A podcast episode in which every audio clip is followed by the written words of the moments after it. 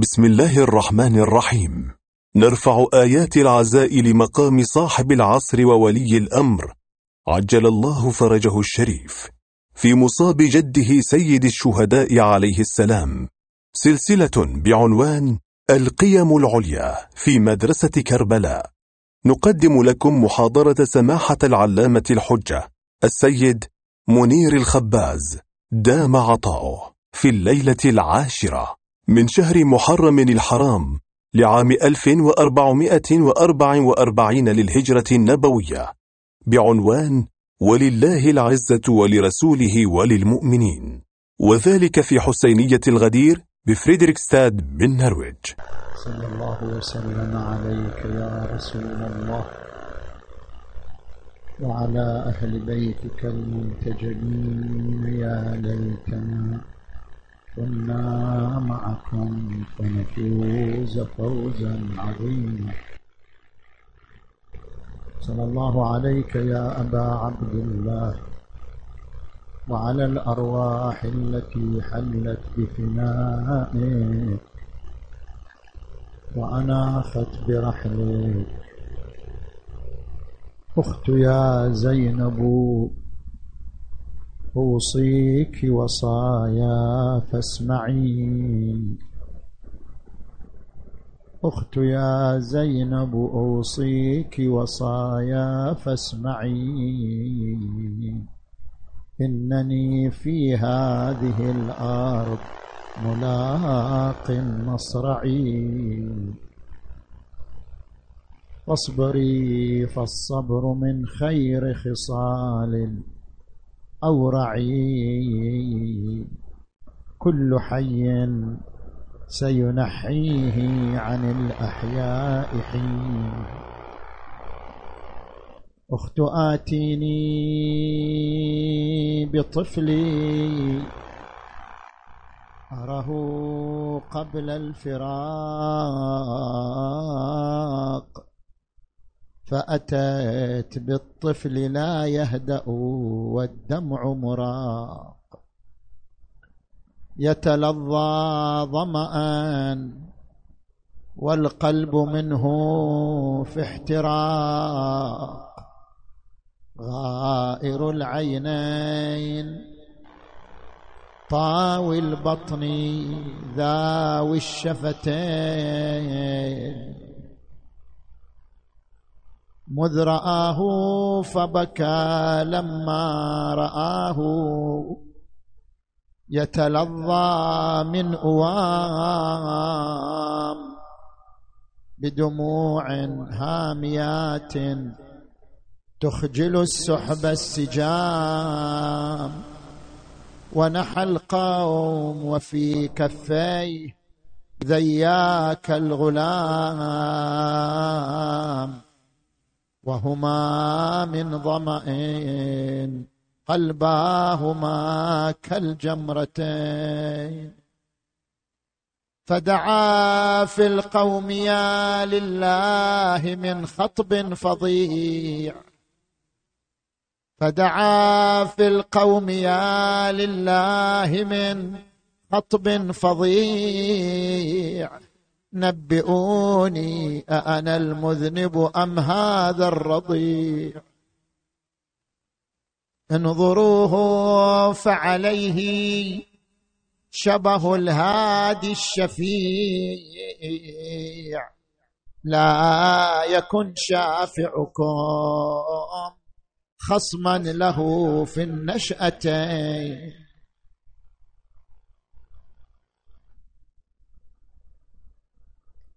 عجلوا نحوي بماء أسقه هذا الغلام فحشاه قد تلظى في اضطرام وكلام. واكتفى القوم عن القول بتسديد السهام. وإذا بالطفل قد خر صريعا لليدين. فالتقى مما هما من منحر الطفل دما ورماه صاعدا يشكو إلى رب السماء وينادي يا حكيم أنت خير الحكماء. فجعل القوم بهذا الطفل قلب الوالدين. أعوذ بالله من الشيطان الغوي الرجيم. بسم الله الرحمن الرحيم. وجعلناهم أئمة يهدون بأمرنا وأوحينا إليهم فعل الخيرات وإقام الصلاة وإيتاء الزكاة وكانوا لنا عابدين. آمنا بالله صدق الله العلي العظيم.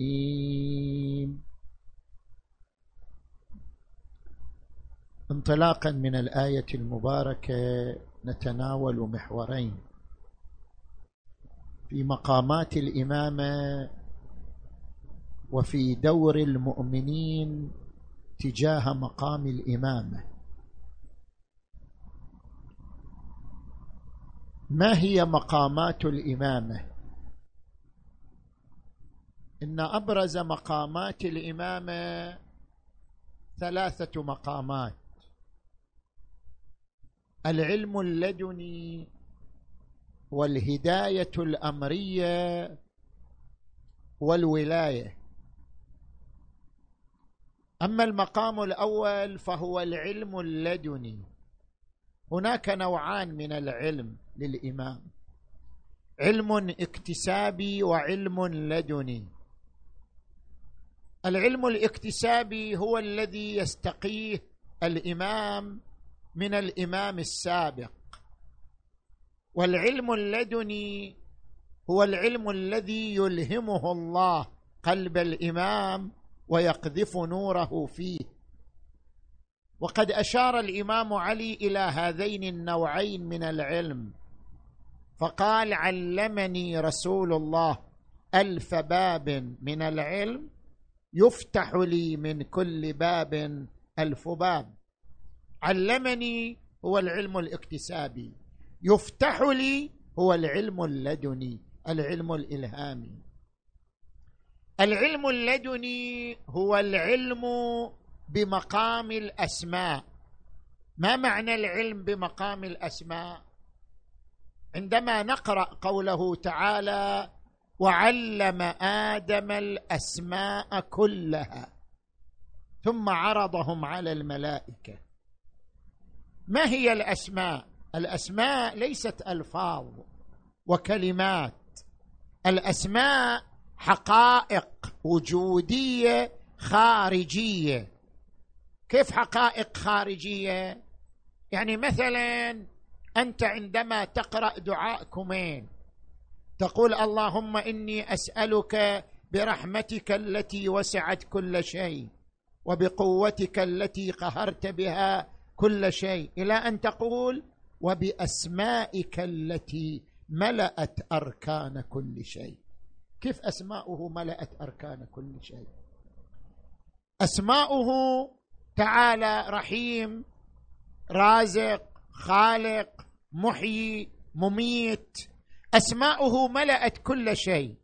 يعني لا يوجد شيء في عالم الكون إلا وقد انطبقت عليه كل أسماء الله.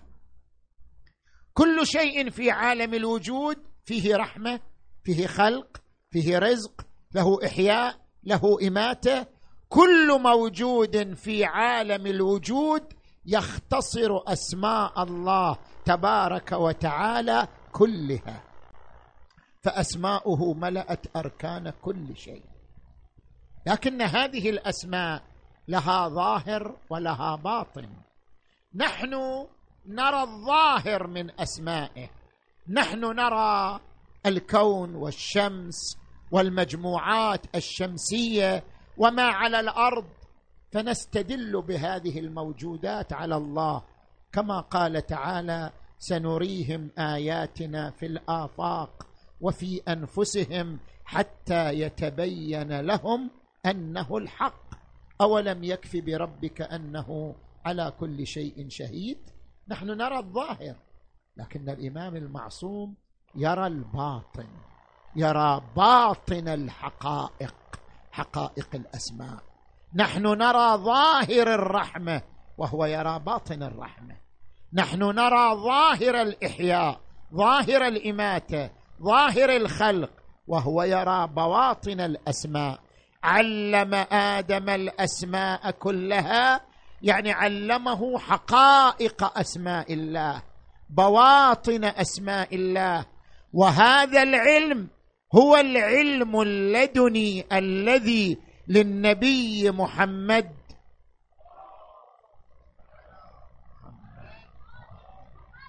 كما في قوله تعالى وعلمك ما لم تكن تعلم وهو العلم اللدني لكل إمام معصوم. العلم ببواطن وحقائق أسماء الله تبارك وتعالى. نجي الآن إلى المقام الثاني مقام الهداية الأمرية. الهداية نوعان هداية خلقية هداية أمرية. الهداية الخلقية خطاب من الفم إلى السمع. الهداية الأمرية خطاب من القلب إلى القلب.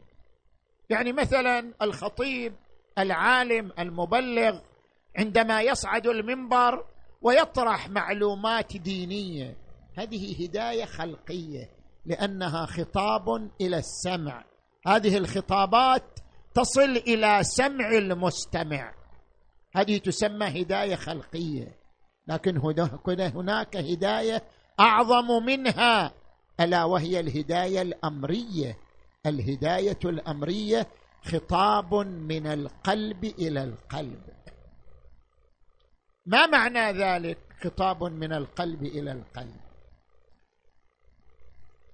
الأم عندما تضم ولدها إلى صدرها تبعث رسالة من قلبها إلى قلب ولدها. الأب عندما يضم ولده يبعث رسالة من قلبه إلى قلبه. هذه الرسالة ليست بكلام ليست بألفاظ ليست عبر آذان هي رسالة من القلب إلى القلب. هذه الرسالة تسمى رسالة أمرية. الوجود الأمري هو الذي ينتقل من القلب إلى القلب. مقابل الوجود الخلقي الذي ينتقل من الفم إلى السمع. الإمام المعصوم يمارس هداية أمرية. عندما يقول القرآن وجعلناهم أئمة يهدون بأمرنا. ما معنى يهدون بأمرنا؟ يعني ما يقومون به هداية أمرية تنبعث من قلب المعصوم إلى قلب الإنسان الآخر. بدون كلام بدون حديث. هداية أمرية. تماما معاكس لدور الشيطان. الشيطان ماذا يعمل؟ الشيطان عنده إضلال أمري. والإمام عنده هداية أمرية. الشيطان ما يتكلم معك بألفاظ. الشيطان لا يصل صوته إلى سمعك. الشيطان يتحدث مع قلبك مباشرة. الشيطان له قدرة على الخطاب مع القلب. ولذلك يقول القرآن الكريم قل أعوذ برب الناس ملك الناس إله الناس من شر الوسواس الخناس الذي يوسوس صدور الناس. يعني يتحدث الشيطان مع القلب وليس مع السمع كما أن للشيطان دورا وهو قدرة الحديث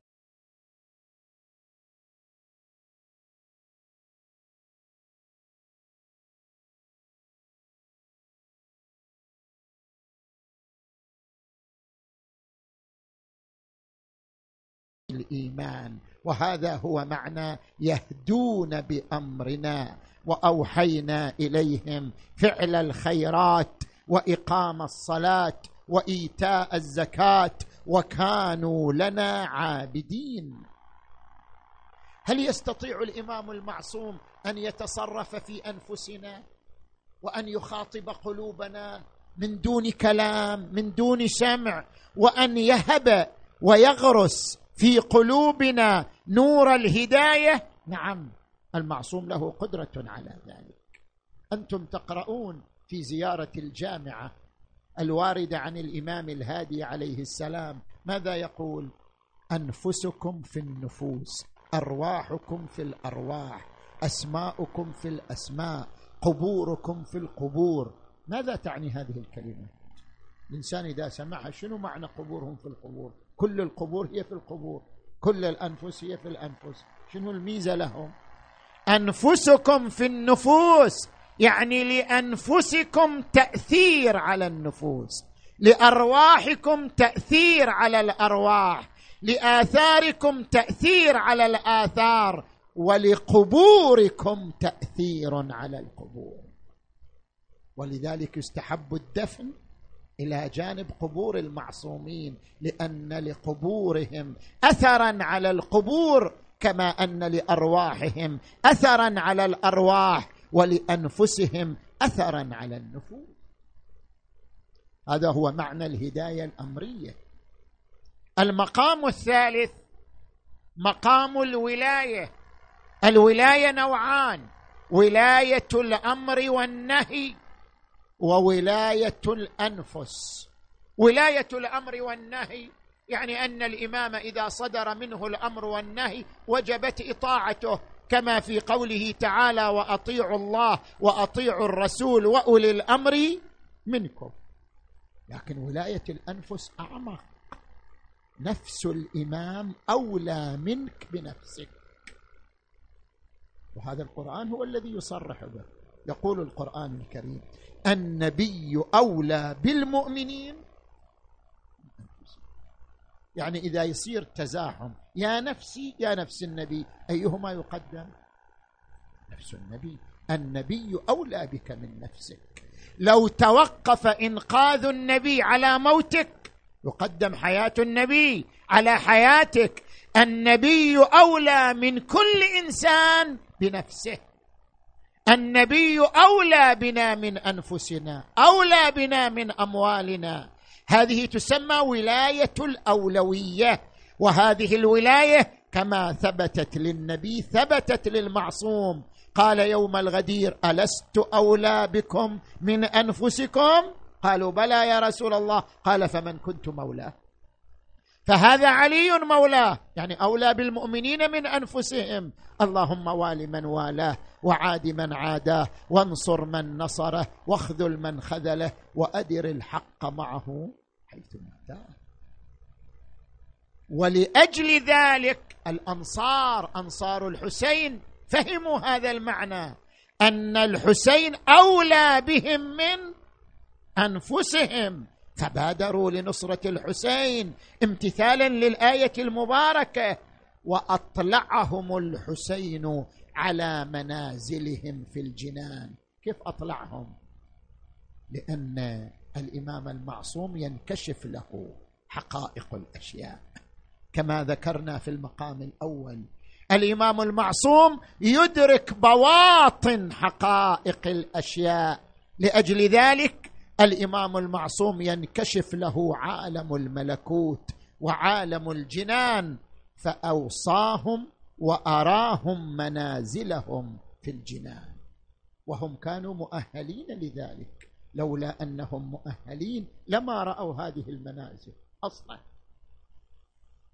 لأنهم بلغوا الدرجة النورانية. لاحظوا يا إخوان الناس نوعان. أكو واحد ناري وأكو واحد نوري. أكو أناس ناريون أكو أناس نوريون. هناك أناس هناك صنف من الناس هم قطعة من النار. القرآن الكريم يقول هكذا. مو إحنا نقول القرآن الكريم يقول قوا أنفسكم وأهليكم نارا وقودها الناس. يعني مجموعة من الناس هم يشكلون وقود النار. أصلا لا تستعر النار إلا بهم. يشكلون وقود النار يشكلون حطب النار فهم قطعة من النار. هم الناريون وهم المحترفون للجريمة للظلم للاعتداء. وهناك صنف من الناس نورانيون قطعة من النور. لأنه قطعة من الإيمان قطعة من الطهارة قطعة من الخلق العالي فهو نوراني. القرآن هكذا يقول. يقول عنهم في يوم القيامة نورهم يسعى بين أيديهم وبأيمانهم. لهم نور. نورهم يسعى بين أيديهم وبأيمانهم. يقولون ربنا أتمم لنا نورنا. يعني هم كانوا في الدنيا نور وفي الآخرة يتمم. هذا النور يقولون ربنا أتمم لنا نورنا. والقرآن الكريم يقول ألف لام را كتاب أنزلناه إليك لتخرج الناس من الظلمات إلى النور ليكونوا أناس نورانيين. هكذا كان أصحاب الحسين أناسا نورانيين فلأجل نورهم أطلعهم الحسين على منازلهم في الجنان. المحور الثاني ما هو دورنا تجاه مقام الإمامة؟ هنا يقول الله تبارك وتعالى وأوفوا بالعهد إن العهد كان مسؤولا. ما هو العهد؟ العهد وعهد الإمامة. ورد عن الإمام سماع بن مهران عن الإمام الصادق وداود النجار عن الإمام الكاظم. قال العهد الذي وجب الوفاء به على الأمة عهد الإمامة. كيف عهد الإمامة؟ لأن القرآن يقول وإذ ابتلى إبراهيم ربه بكلمات فأتمهن. قال إني جاعلك للناس إماما. قال ومن ذريتي. قال لا ينال عهدي. الامامه عهد. قال لا ينال عهد الظالمين. الإمامة عهد عهده الله لأمة النبي محمد صلى الله عليه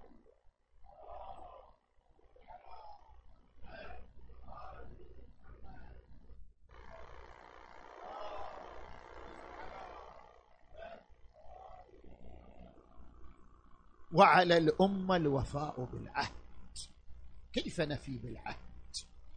هنا عدة أدوار. الدور الأول تجديد البيعه للإمام. الاحتفال بيوم الغدير هو تجديد للبيعه بالإمام أمير المؤمنين.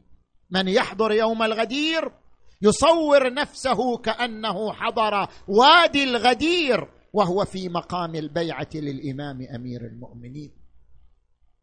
الاحتفال بعاشوراء ليس حزنا فقط وإنما هو تجديد للبيعة للإمام الحسين عليه السلام على السير على طريقه طريق العدالة وإحقاق الحق. ولذلك أنت تقرأ في زيارة عاشوراء أنا سلم هذا معنى تجديد البيعة. أنا سلم لمن سالمكم وحرب لمن حاربكم. أي أنا أبايعكم على أن أكون معكم على هذا الطريق. سلم لمن سالمكم وحرب لمن حاربكم. الدور الثاني عقد العزم على إطاعة الإمام المعصوم. كثير من الناس يقول لك خلني أنا أذنب كل يوم. ما شاء الله من الذنوب والمعاصي. وإن شاء الله في الآخرة نحصل الشفاعة. مهم في الدنيا نقضيها بالذنوب وفي الآخرة إن شاء الله نحصل الشفاعة. شفاعة أهل البيت. شفاعة أهل البيت صلوات الله وسلامه عليهم مقام عظيم. ولكن القرآن الكريم يقول ولا يشفعون إلا لمن ارتضى. أما أن الإنسان يسرف في المعاصي والذنوب ويقول نعم كل شيء ماكو إن شاء الله في الآخرة شفاعة أهل البيت. الإمام الحكيم السيد محسن الحكيم قدس سره يقول يخشى على من يسرف في المعاصي أن يموت على غير الولاية. مو هينة. عدم المبالاة بالذنوب والمعاصي قد يؤدي لسوء الخاتمة قد يؤدي للموت على غير الولاية. ممكن الإنسان يذنب. مو مستحيل خو. ما دام مو معصوم ممكن أن يذنب. ما سوى المعصومين يمكن أن يذنب. لكن فرق في الذنب. هناك إنسان يذنب ويصر على الذنب ولا يبالي بالذنب ابدا كأن الذنب ماء اشرب ماء عادي. الذنب والمعصية شيء عادي عنده. وهناك إنسان يذنب لكن إذا أذنب ندم تحسر تأذى قلبه. الندم بعد الذنب يكشف عن الإيمان والطهارة. الندم بعد الذنب كما ورد عن الرسول صلى الله عليه وآله كفى بالندم توبة. لأجل ذلك ورد عن الرسول صلى الله عليه وآله قال المؤمن إذا أذنب كان ذنبه كصخرة على صدره. يتاذى متى يتخلص من هذا الذنب؟ والمنافق إذا أذنب كان ذنبه كذبابه. مرت على أنف فابه اذا إذا كان الإنسان يذنب فيندم. نعم هذا يرجى له حسن الخاتمة يرجى له شفاعة أهل البيت. أما إذا كان لا يبالي بشرع ولا يبالي بدين ولا يبالي بحرام ولا يبالي بذنب فيخشى عليه سوء الخاتمة. اذا لا بد من عقد العزم على اتباع خط أهل البيت. خط أهل البيت خط التقوى خط اجتناب المعاصي خط الالتزام بالواجبات. ورد عن الإمام أمير المؤمنين علي عليه السلام شيعتنا من اتقى الإمام الصادق له حديث جميل. يقول من يشير إلى الناس؟ أي إنسان من الناس؟ يقول من صدق في حديثه وورع في دينه. اجتنب العلاقات غير المشروعة؟ إنسان ورع.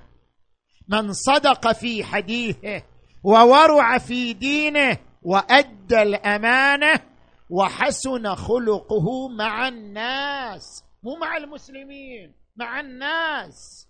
أن يكون لك خلق حسن مع الناس. مسلم غير مسلم لا ديني ايا كان. أن يكون لك خلق حسن مع الناس وحسن خلقه مع الناس. قيل هذا جعفري وقيل هذا أدب جعفر. الإمام جعفر أدب أصحابه على أن يكون لهم خلق رفيع في التعامل مع الآخرين يحترمون جميع الناس بشتى أديانهم وألوانهم يحترمونهم ويعاملونهم المعاملة الحسنة. هذا هو هذا هو التشيع هذا هو المصداق للشيعي السائر على خطى أهل البيت صلوات الله عليهم أجمعين. الدور الثالث تجاه الإمام إحياء ذكرى أهل البيت. ورد عن الصادق عليه السلام شيعتنا منا خلقوا من فاضل طينتنا يفرحون بفرحنا ويحزنون بحزننا. الاحتفال بذكرى عاشوراء معلم حضاري في أوروبا والولايات المتحدة. عندما يحتفل المسلمون بذكرى عاشوراء في مختلف أنحاء أوروبا في مختلف أنحاء الولايات المتحدة فهذا معلم حضاري عظيم. لماذا؟ لأن هذا الاحتفال اعتزاز برمز للإنسانية ألا وهو الحسين بن علي. الحسين بن علي ليس رمزا للمسلمين فقط. وليس رمزا للشيعة فقط. الحسين رمز للإنسانية لأن الحسين رمز للعدالة ولإحقاق الحق وللمطالبة بطريق الإصلاح. الاحتفال بعاشوراء هو احتفال بالعدالة هو احتفال بإحقاق الحق هو احتفال بالمشروع الإصلاحي الذي قاده الإمام الحسين عليه السلام. ولذلك ينبغي في احتفالاتنا أن ندعو غير المسلمين وأن ندعو مختلف الأشخاص لأن هذه الاحتفالات هي مظهر للاعتزاز بالقيم الإنسانية العليا التي جسدها الحسين وأهل بيته على أرض كربلاء يوم عاشوراء. الدور الأخير زيارة قبر الحسين. زيارة قبر الحسين حث عليها الأئمة الطاهرون.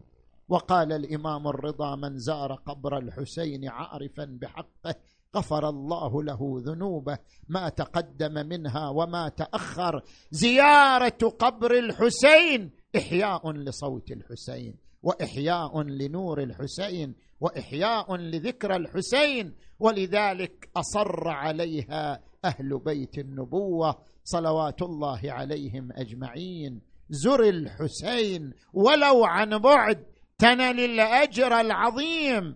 زيارة الحسين هي المظهر لإحياء أمر أهل البيت. صلوات الله عليهم. والليله ليلة عاشوراء واليوم الزوار كلهم عند الحسين.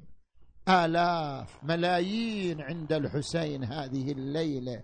يبكون وينتحبون ويزورون ويتضرعون.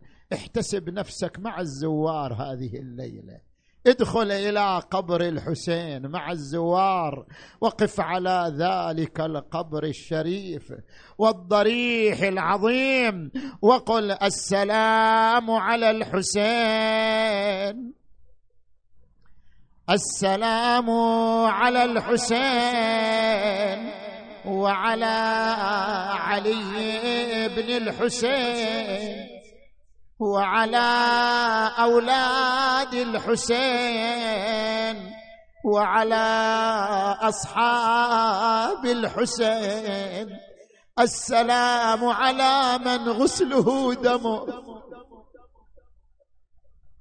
والتراب كافور ونسج الريح أكفانه والقنا الخطي نعشه وفي قلوب من والاه قبره في قلوبنا قبر الحسين في قلوبنا ضريح الحسين.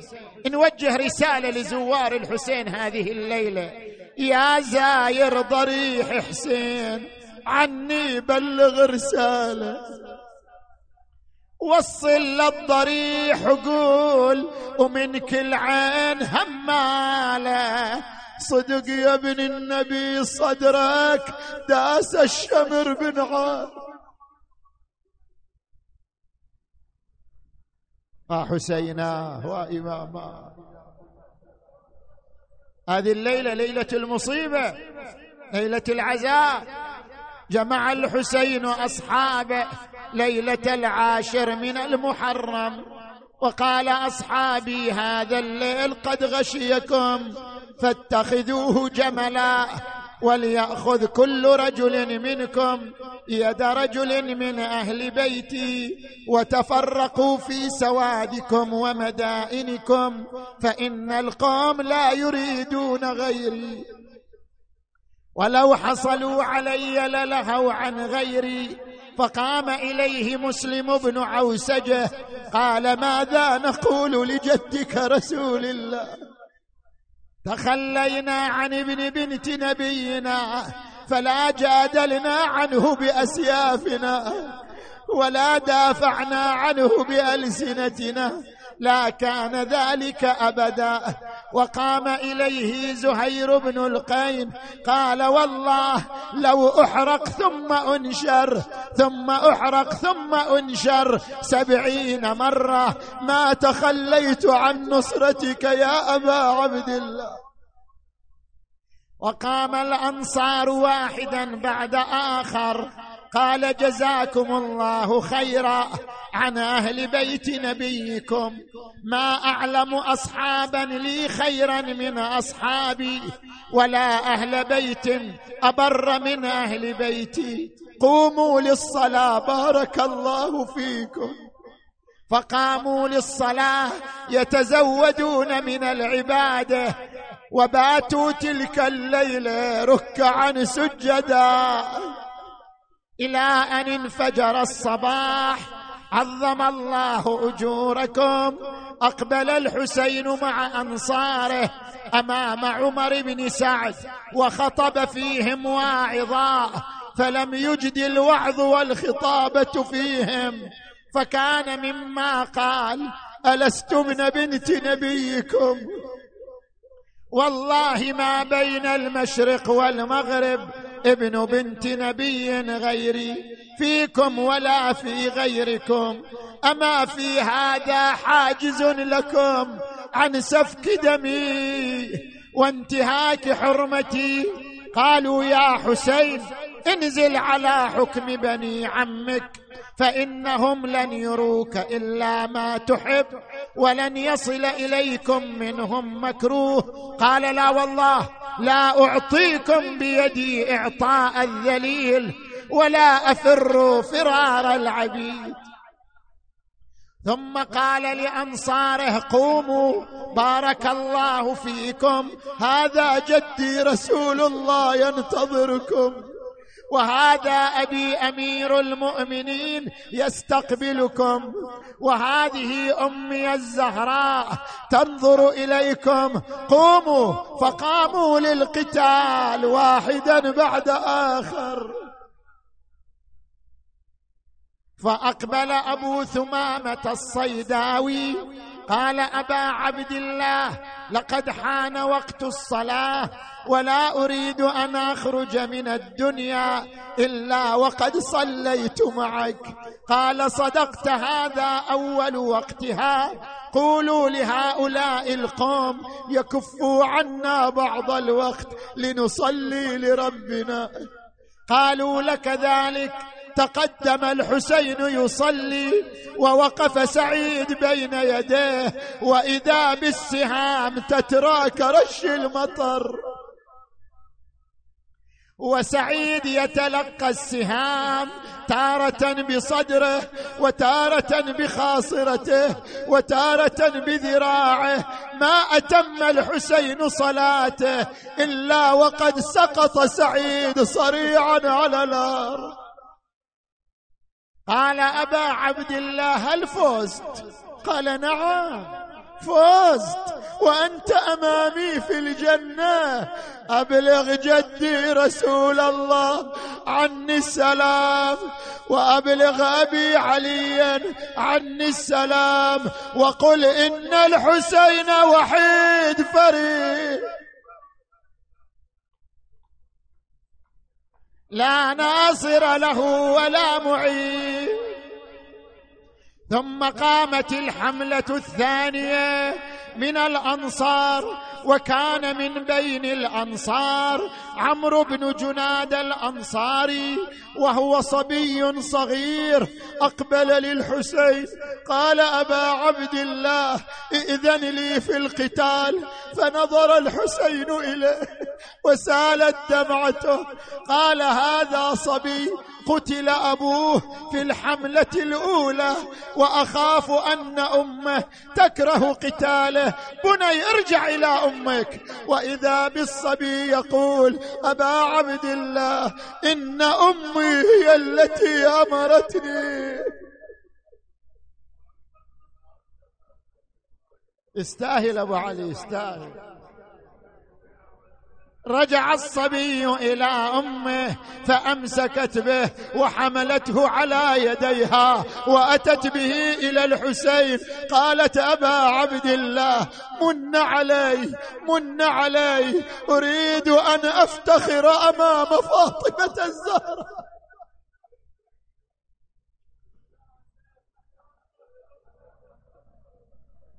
فتقدم للقتال وقتل. وكان من بين الأنصار جون مولى أبي ذر وكان خادما للحسين شديد السمرة أقبل للحسين قال أبا عبد الله ائذن لي في القتال. قال أنت إنما لحقتنا طلبا للعافية واليوم يوم الموت ويوم القتال. فاذهب فأنت حر لوجه الله. قال لا تطاوعني قدمي. أن أفارقكم من علي أبا عبد الله. أريد أن يبيض وجهي ويطيب ريحي ويختلط دمي بدم آل بيت رسول الله.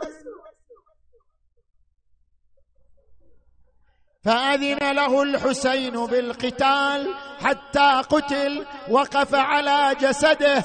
قال اللهم بيض وجهه وطيب ريحه وألحقه بمحمد وآله. وكان من بين الأنصار وهب بن حباب الكلبي. وكان حديث عهد بالزواج. فلما أراد القتال تعلقت زوجته به. قالت يا وهب لا تفجعني بشبابك. فنظر إلى أمه فقالت أم يا وهب والله لا تسمع كلامها لا أرضى عنك حتى تقاتل بين يدي الحسين.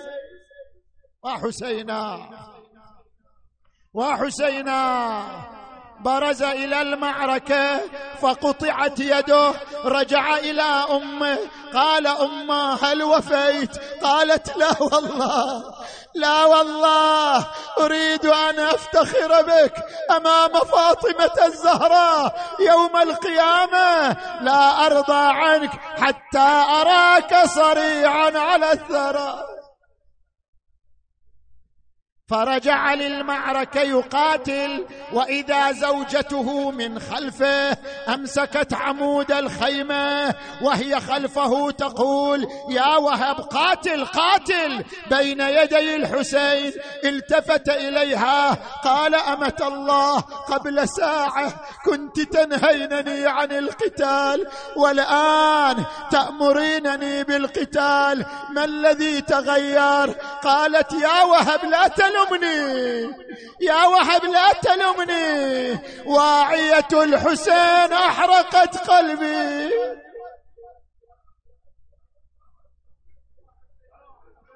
ماذا سمعت؟ قالت سمعت بين سمعت بين الخيمات. الحسين ينادي أمام الناصر ينصرنا. أما من ذاب يذب عنا أما من محامي يحامي عن آل بيت رسول. وحسينا وحسينا فما انتهت الغبرة إلا والحسين وحيد فريد. وقف دخل خيمة بني عقيل وجدها خالية. دخل خيمة بني علي وجدها خالية. دخل خيمة بني الحسن وجدها خالية. دخل خيمة الأنصار وجدها خالية. توسط الخيام بالأمس كانوا معي واليوم. وخلفوني بأرض الطف حي. وقف على نشز من العار. نادى أخي عباس ولدي علي ابن أخي قاسم. حبيبي حبيب برير زهير مالي أناديكم فلا تجيبون وأوقظكم فلا تسمعون.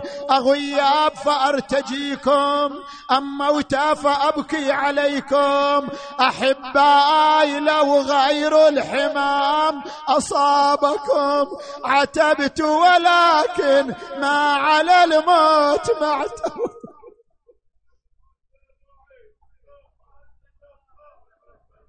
وقاتل في القوم مقتلة عظيمة ثم رجع للخيمة. قال أخي زينب تعالي وشدي جراحاتي. أقبلت إليه قالت ارفع قميصك. فرفعه وإذا الضربة على الضربة والطعنة على الطعنة فلطمت رأسها وصرخت وأخا!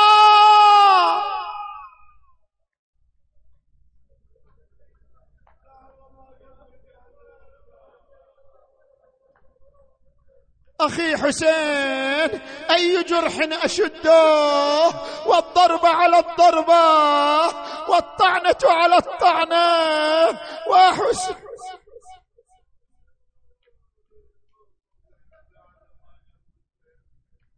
ثم قال أخي ناوليني طفلي الرضيع.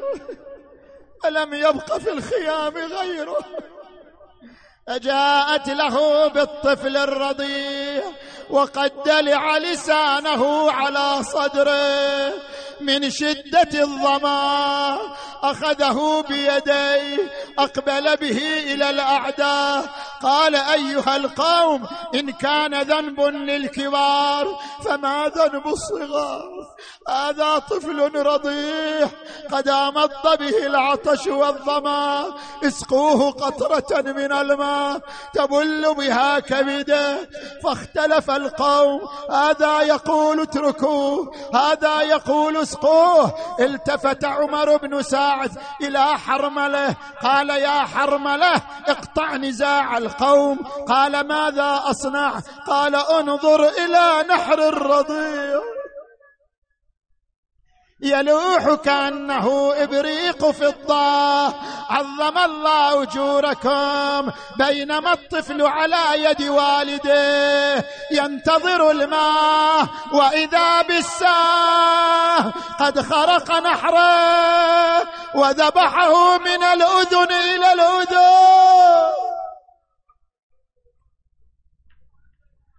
ففرفرت روحه وشبك بيديه على رقبة والده.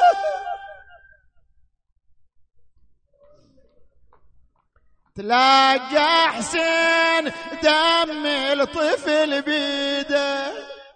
شحال يجتلب حضن ولده سالو ترس جفه من وريده. وذبل السما وللقاع ما خر. رمى دمه إلى السماء وقال هون ما نزل بي أنه بعين الله. فما رجعت منه قطرة. رجع إلى الخيمة. استقبلته سكينة. قالت هل سقيت أخي ماء إن كنت سقيته ما فاسقني قد أمض العطش كبدي فقال خذيه فأخذته وإذا هو مذبوح من الأذن إلى الأذن صرخت واخا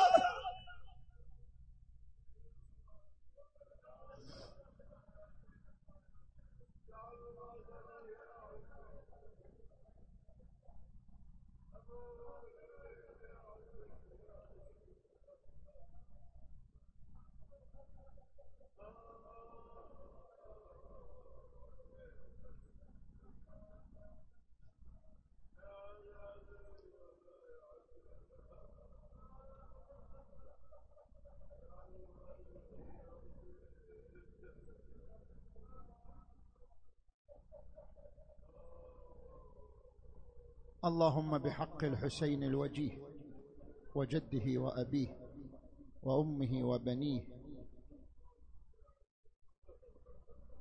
وأمه وأخيه والتسعة من بنيه فرج عنا وعن المؤمنين والمؤمنين شف غمنا وغمهم. اللهم اشف مرضانا مرضى المؤمنين والمؤمنات. اقض حوائجنا وحوائجهم. وفقنا والمؤسسين لما تحب وترضى. وارحم أمواتنا وأمواتهم. اللهم عجل فرج وليك وابن أوليائك. اللهم كن لوليك الحجة بن الحسن صلواتك عليه وعلى آبائه. في هذه الساعة وفي كل ساعة وليا وحافظا وقائدا وناصرا ودليلا وعينا حتى تسكنه أرضك طوعا وتمتعه فيها طويلا. برحمتك يا أرحم الراحمين. وإلى أرواح أمواتكم وأموات المؤسسين والمؤمنين والمؤمنات. الفاتحة تسبقها الصلوات.